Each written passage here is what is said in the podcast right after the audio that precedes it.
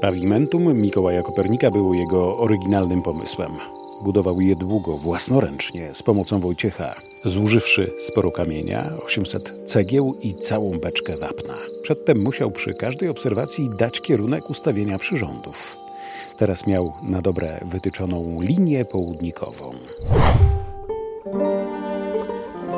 Tak o pavimentum, czyli najważniejszym fromborskim miejscu obserwacji Kopernika, pisze Leonard Turkowski w fabularyzowanej biografii kanonika warmińskiego pod tytułem Ziemia i niebo. Pavimentum. Zacznijmy od tego, co to w ogóle takiego.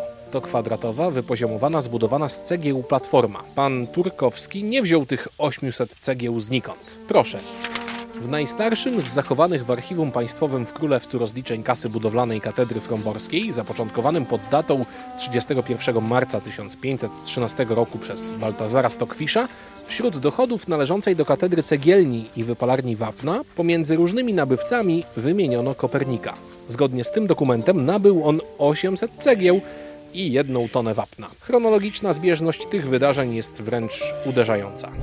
Pavimentum już wiemy, że było ceglane i kwadratowe. Skoro wapno, to pewnie i pokryte tynkiem. Linia południkowa wyznaczona była najprawdopodobniej za pomocą metalowej listwy wmurowanej w płytę. Jak Kopernikowi udało się dokładnie wypoziomować tak wielką płytę? W końcu sam twierdzi, że dobra będzie tylko wtedy, jeśli nie będzie się nachylała w żadną stronę. Potrzebny był zapewne sznurek, a także spore naczynie z wodą, które pomagało ustalić, czy pavimentum trzyma poziom. W końcu o jakiejkolwiek innej poziomicy astronom mógł wówczas tylko pomarzyć. Niektórzy naukowcy dowodzą również, że całe pavimentum otoczone było wałem, po to, żeby chronił płytę przed niesionym przez wiatr piaskiem i liśćmi, a samego obserwatora przed ewentualnym upadkiem z krawędzi. Wiemy już, jak to całe pavimentum wyglądało. Ale po co istniało? To właśnie na tej starannie wykonanej płycie Kopernik stawiał swoje instrumenty kwadrans słoneczny, trójkąt paralaktyczny i astrolabium.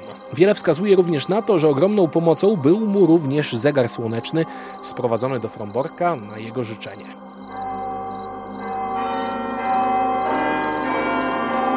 A gdzie znajdowało się to pavimentum? Poza murami wzgórza katedralnego, obok kanonii na czas pokoju. Zabierze nas tam kościelny Fromborskiej katedry Tadeusz Kochański. Tu były trzy wzgórza poprzecinane głębokimi wąwozami, po prostu to taka naturalna ochrona. Widzimy naszej wyobraźni tą kładkę, którą przemierza Mikołaj Kopernik, udając się do tego swojego drugiego domu na czas pokoju. Bo rozumiem, że on nie musiał iść naokoło tak jak my, tylko po prostu nad tym wąwozem ta kładka umożliwiała mu przejście do swojego domu. Tak, była tu brama zachodnia, którą po prostu ci wszyscy, którzy jak gdyby z tej strony mieszkali, po prostu udawali się na modlitwy do katedry. No i jesteśmy już w takim miejscu na tyle wysoko, że na horyzoncie widzimy Mierzeję Wiślaną, nieco wcześniej Zalew Wiślany. No chciałoby się zobaczyć jeszcze otwarte morze, ale to trzeba byłoby być odpowiednio wyżej.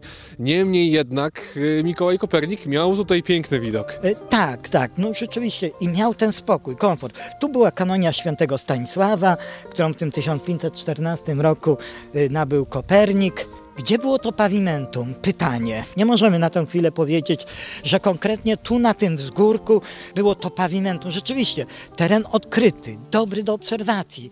Mógłby rzeczywiście Mikołaj Kopernik z tego miejsca prowadzić te swoje obserwatorium. Tu mogła być ta płyta, czyli pavimentum, wymurowana, wypoziomowana. Proszę bardzo.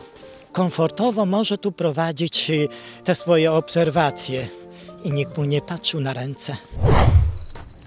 Nie dziwiłbym się, gdybyś chciał ten dziurawy namiot naprawić, pocerować, połatać. Ale ty chcesz go w ogóle zerwać? Powiedział Tidman Gize, a Kopernik odparł. Jeśli chcesz, to tak to nazwij. Mnie chodzi tylko o prawdę. Chcę, by wszyscy wiedzieli, jak zbudowana jest machina Mundi.